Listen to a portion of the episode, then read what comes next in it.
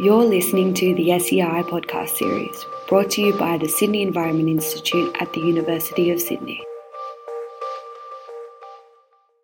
This is the fourth SEI podcast arising out of a two day event we hosted in July here at the University of Sydney. It was called The Re-Emergence of Nature in Culture. We had an opportunity for scholars from multiple different disciplines, primarily Indigenous scholars, to discuss the entanglements of nature and culture in their work and in the philosophies and lifeways of their peoples. And today we're extraordinarily lucky to have Jess Pasisi from uh, Waikato University, where she's a teaching fellow. Waikato University is in Aotearoa, New Zealand. And most excitingly about Jess, she's just recently submitted her PhD. Her research for her PhD is what we'll be talking about today. Jess is of Nui and Mutala Palangi, or European descent. She was born in Aotearoa and raised in the Waikato.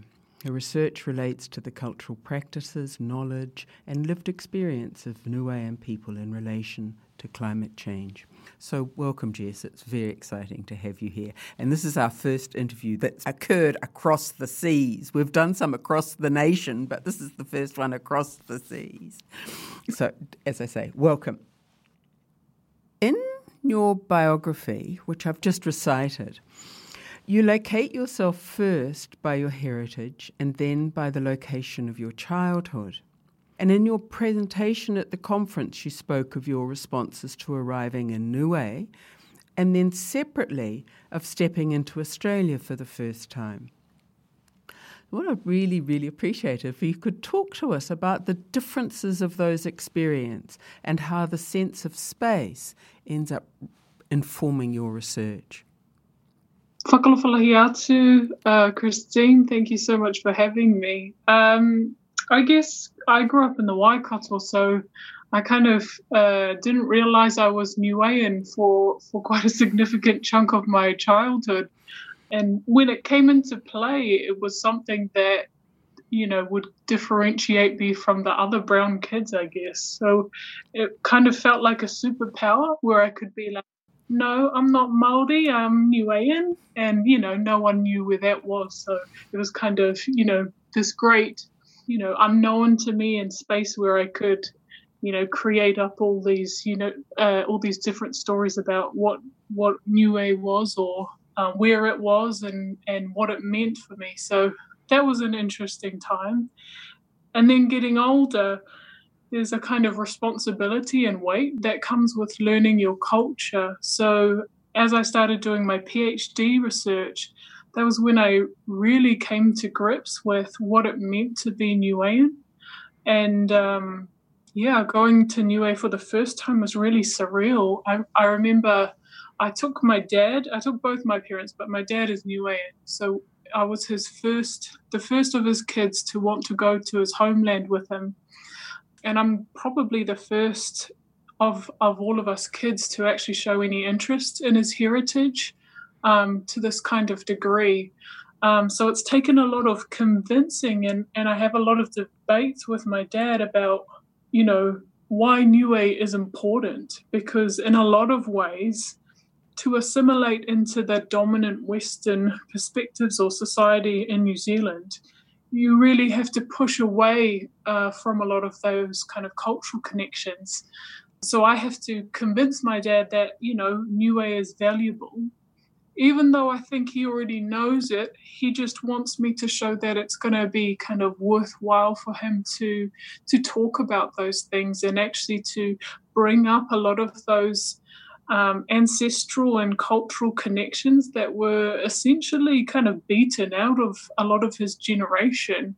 So all of those things kind of culminated in our first trip. And i remember you know my dad saying on the plane like i don't even speak niuean anymore. Like i'm a maori by now. So then we get off the plane and and all of a sudden he's he's you know yapping away in niuean and and has all you know he's gone to find the coconut tree and he's taking us on on unga hunts and all of these things from from his own childhood which you know have just been sitting there for a really long time so that made that particular connection and, and, and first trip really memorable for me. And I guess in a lot of ways, it kind of sets me up for thinking about my own place and my own body when I go into into different countries now a little more carefully. And I think that's what happened when I um, came to Australia for the first time for this conference of all the things to come to Australia for. But in order to think about what it means to be a Niuean to come to New uh, to Australia as a first time kind of thing, and I think just in Gadigal country and, and with the people of Eora Nation surrounding us, it just kind of blew my mind. And um, Aboriginal culture dwarfs New Niuean culture in a lot of ways in terms of the kind of length of history um, and the like. I, I think not in a bad way though. It's kind of like to be in the presence of such ancestry and um, such history is still a really incredible thing for me as as a young Niuean, as a young um, Niuean coming into her own culture and learning more about it. And I think there's that thing of when you when you start to push colonial powers off the frame or off the table, you start to realize these connections to indigenous people who who share the same ocean and there's a richness and beauty in those relationships that we we don't get to talk about enough Thank you very much. That's really, really interesting. It's really interesting to think about um, pushing the colonial off the table. And very few of us talk about that possibility of pushing the colonial off the table. Um, I like that phrase. It's one I might I might pinch from you going forward. It's absolutely beautiful. And yes, we forget, I think, oftentimes that we share this ocean, uh, the connections between people and and our our ocean, um, our ocean kin. So, your work is very is very grounded in the Niuean bark cloth. You say you use it as a metaphor, as a culturally imbued way of privileging Niuean knowledge and Niuean women and Niuean culture. So this informs your methodology. So in a sense, what you're saying, I think, picking up from from this last little bit of our conversation, is you're putting pushing the colonial away in in your research methodology. So, of course, the colonial is, is integral to research methodology. The, the positivist methodology is the one that we are taught. So, these model, models have been challenged by Waikato University over many decades, well, over the last two particularly, by Linda Tuhiwai Smith. Can you discuss the process of the design of your method and how that inf- influenced both your research and your method, and your, uh, sorry, your writing? it just trips me out a little bit to be in the same breath as Linda Tuhiwai Smith. That's kind of awesome. Um, but yeah, we definitely have a, a, strong group of Maori women, Maori academics at this university. Uh, and I'm really fortunate to be surrounded by um, people like Alice Te Punga Somerville as well um, from the Faculty of Māori and Indigenous Studies. Um, and they all just keep pushing me, keep, you know, really um, providing that mentorship, um, especially as a young Niuean. There's not always lots of Niuean academics at, at, different in different places, though we are out there. Um, we're, we're kind of well dispersed, so it's it's really nice to be in a nurturing space. About my methodology, honestly, um, I was a bit of a nightmare for my first two supervisors, who were Palangi women who for over a year just made me rewrite my proposal. Um, part of part of the reason for that, uh, or part of why that kept happening, was because all of these kind of positivist models that you're talking about, you know, just don't work in the New Niuean context and with what I was trying to do. So I had bits of tourism and hospitality and um, even some feminist theory that they were really pushing that really just weren't working. And I didn't necessarily, you know, over that year know how to how to vocalize that, I guess. um, or even how to to write about that because you know as a young researcher you're trying to figure things out and you think you know from your supervisors you'll get you know the vision of how to to to start your research off um, but i was you know i'm heading in such a different direction and it wasn't until i met alice where you know i guess she she recognized and pushed me towards thinking about how maybe it, it could happen in a different way. And so I kind of got pushed to just explore what it meant to be Niuean first and and actually just have conversations with women where I didn't have to try and think about how I was I guess in some ways putting a frame on um, what it what I was doing um, so just having those real conversations and, and building the relationships and from there I kind of would talk to women and then come come back to to the place I was living and and write about you know how this would work into a methodology. So I kind of did it a bit backwards, I guess, in the in the grand scheme of of writing. But the the methodology itself ended up being based on the metaphor of hiapo, which is, um, as you said, the the Niuean bark cloth or tapa. And um, the process of making that has really specific implications for me as a Niuean woman to then be able to think really carefully uh, about the place of Niue culture and how it informs how I talk with Niuean women and how I um, understand what they're sharing with me, not necessarily as a as a frame, but as a as a picture that is um, heavily imbued with Niuean culture and context and time. So it's specific to the time that we shared together, but it has these like really great cultural underpinnings of being able to understand and, and acknowledge culture when and where it's relevant. So is it something that you can see that you will continue to apply as you take your research forward? Or was it is it a methodology that is specific to that particular research project?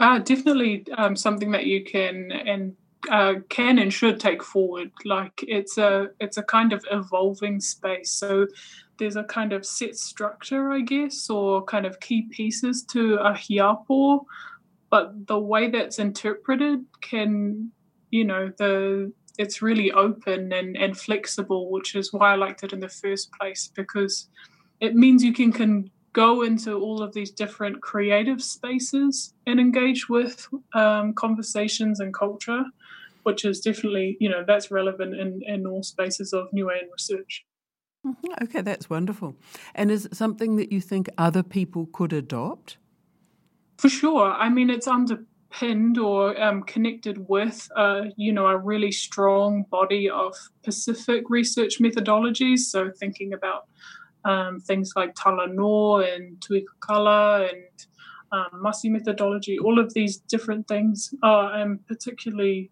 Masi methodology and the Cook Island Tivaivai methodology. Those were both really strong in helping to inform the kind of uh, methodology that I developed. Terrific, terrific.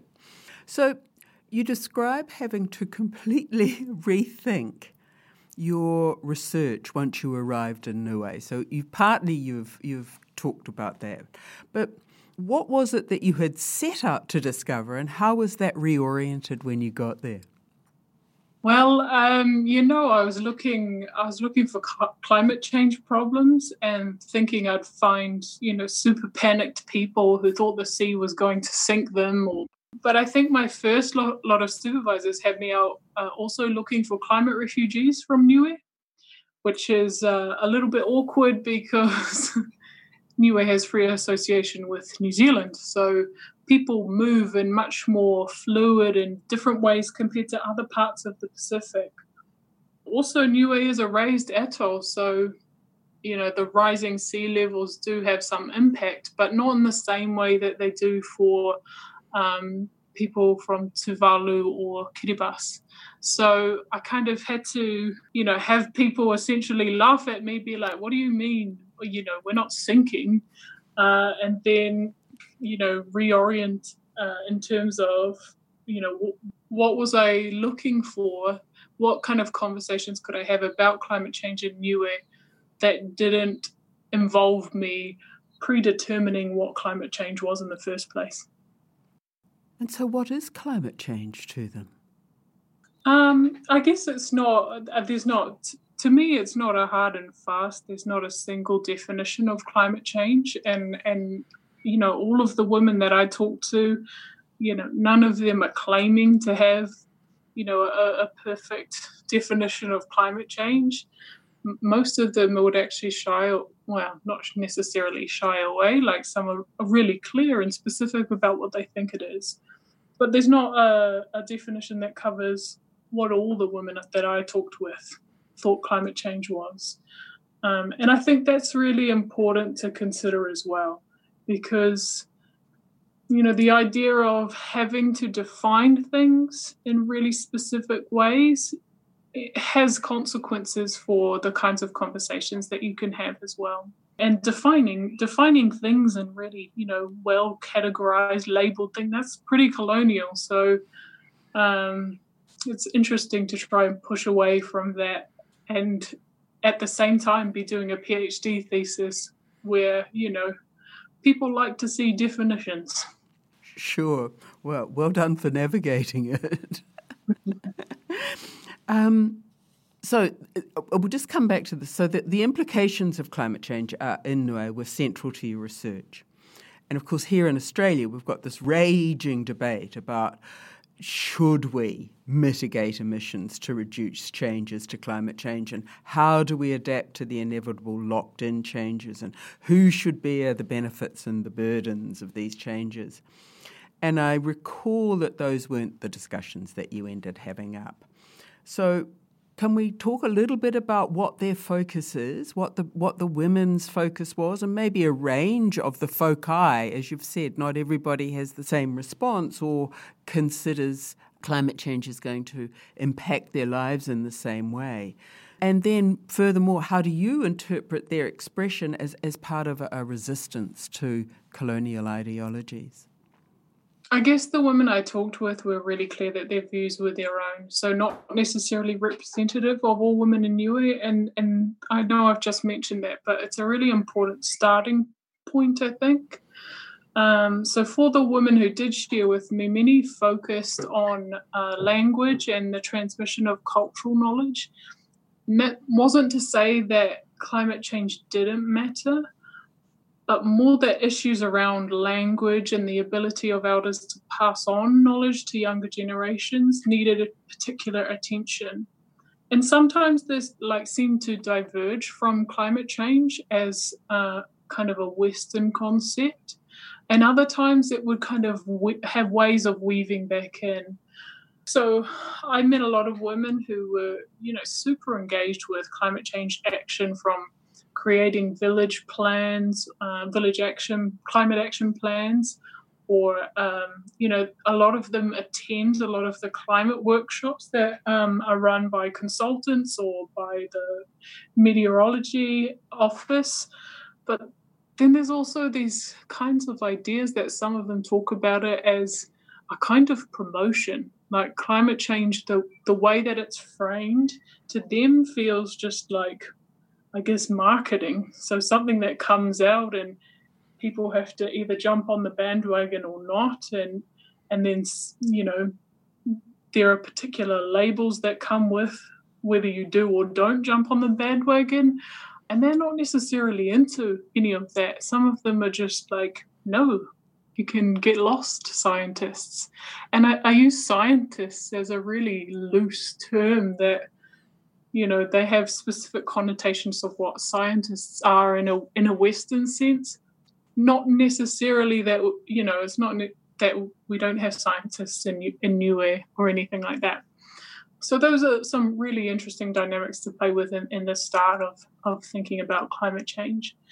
But in these stories in the stories of people thinking about their their mothers and their grandmothers and their you know great grandmothers and how they would cook without electricity and how they would survive off very little those conversations tend to have these really strong and important connections with or are contradicted or contrasted against ideas of consumerism and advances or so called advances in technology.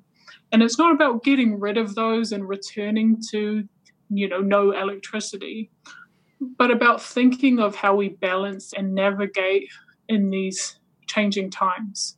So it's not just that the climate changes, but that there are changes across all aspects of life and how they talk about those in the stories that they, you know, share can be really important for how they are connecting with climate change in a, in a broader sense.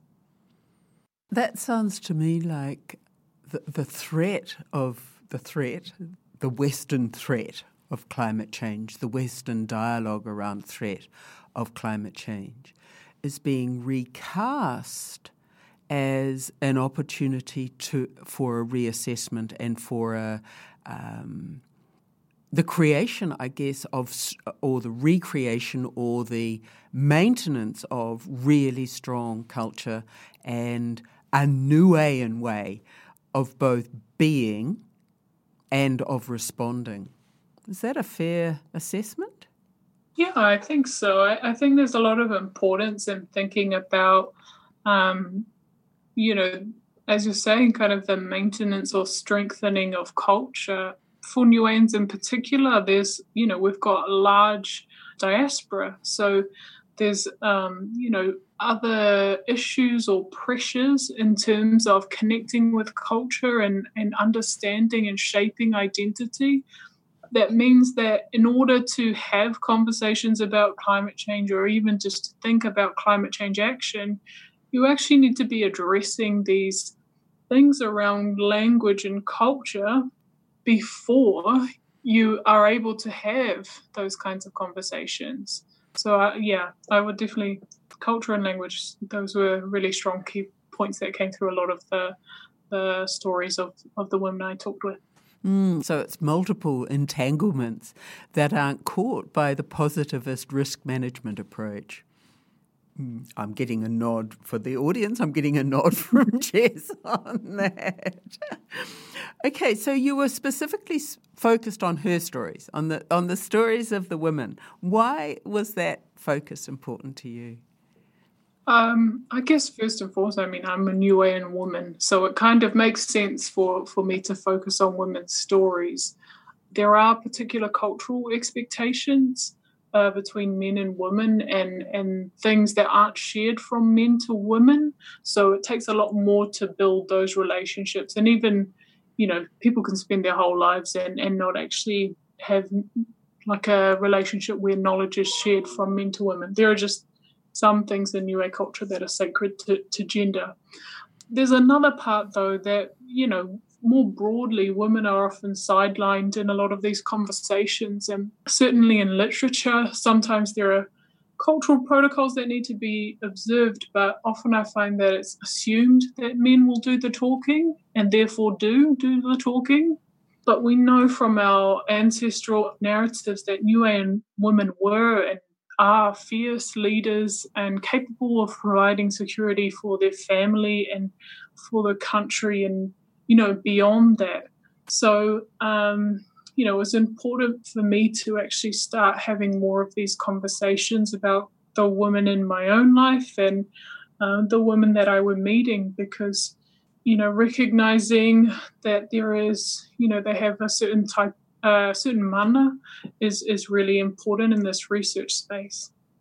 So, yeah, I guess it's something that, you know, I really hope that my grandmother and kind of all of my New Niuean women ancestors would be be proud of me doing. It's wonderful. I'm sure they would be, Jess. I'm sure they would be, as I'm sure your family are. So, I wonder if there's any questions I haven't asked you about your research and your findings that you'd like to share. Nope. Nope. That's cool. That's fine. I just don't want to leave a big void somewhere and think that in my complete and utter, utter ignorance, I've left something out. no, that's great. So, what next for you, Jess? Clearly, you're still waiting for your mark, your your results. But what next? Do you think? You know, my immediate thought is like, oh, dinner, because it's dinner time. that's a good idea. Uh, but after dinner, mm. and after hopefully I'll yeah I'll get the my results back from my PhD, and I'm actually really excited about my oral exam and and being able to have that conversation with my examiners, and really. Um, the biggest focus for me then is to to disseminate and take this research back to Niue. So, you know, it's really common uh, for research to be done in Niue and then taken outside of Niue and never taken back. So I, I really, really want to make sure that, you know, well, embedded in my research says that I have to go back and have to, you know, um, be respectful of the relationships that I've made. So that will be my thing. So I'm going back in December. So hopefully my exam results will be back in by December. Otherwise, I'll just be having a nice holiday and some more chats in Niue. Um, but yeah, definitely more more Niuean research for me. Fantastic. What does taking it back look like? What, what, how will you take the research back to your community? Um, so there's a couple of ways. It's not as straightforward as just taking, you know, a big printout of uh, A4 paper and, and, and lumping it on them. That's what I rather thought. but there is a sense that, um, you know, physical things are important. So, you know, on the one side, we're we're very, how do you say, like aware or conscious of our environmental footprint. But then on the other hand, there's something in Niue in particular where actually building up that physical library is, I think, really important because although we can do online and digital spaces, I I just think that there are important conversations that come from being able to give people something, not a full thesis, because I don't think that's necessarily entirely relevant or accessible for people, but perhaps in a book form, being able to give them that physical thing that they can take away and you know read in their own time or dissect in their own time and then come back with questions um, and come back with critique. I'm so, so excited for critique of my work because although on one hand it's crippling and I am very aware of what I'm writing all the time and never wanted to hand it in to my supervisors because I just didn't think it was quite right. There's something about being critical that that really needs to be fostered for our Niuean literature um, because there's lots of people who have written about Niue and they've written not great things. And I'm sure there's going to be mistakes in my own work, but I want to be able to have the conversation so that I learn from that and that there is a culture that develops of, of people being able to be critical of this work, of this body of work, because I think that that's a really important part for progressing um, kind of Niuean voice and Niuean control of the narrative. Mm, fantastic. So, will you use some of the hiapo on your book? Would you bind it with that? Actually, I've um, so I there's this great hiapo artist, Cora-Allan Wickliffe, who is kind of we're going to do some work together, but she's actually offered to make a hiapo based on my thesis. So that could be incredibly amazing. So if that comes through, then I'll know I've really made it. what a wonderful physical representation in a culturally appropriate and different way. What an extraordinary legacy for you to leave. Yeah. And for her to leave. How very honored you must feel. Yeah, for sure. So I'm excited and yeah, all of this kind of these Niuean connections that I can make are, are just, you know, really they're really positive for me and and and for the kind of work that I want to be doing for for the Niuean community. So you'll stay in the academy to do that? Uh yes, largely, I guess for a lot of Pacific academics, though, you know, we dabble a bit, which is is kind of nice and I think there's always space space for that. But largely I think a lot of the contribution that I can be making is is in the academic space. There's a lot more work to be done. So you know, if I can help in any small way, then then I'll be happy. That's wonderful. Jess, thank you very much for giving us your time this afternoon. It's been an absolute pleasure for me to talk to you again. You were wonderful at the conference, and it's wonderful to talk again. So thank you very much. Thank you, Christine, and Eloise, and uh, Jacob. Thanks very much, Jess. You have a good dinner. You too. it's, it's a way off here. You're two hours ahead of us. okay, see you. Bye. Bye.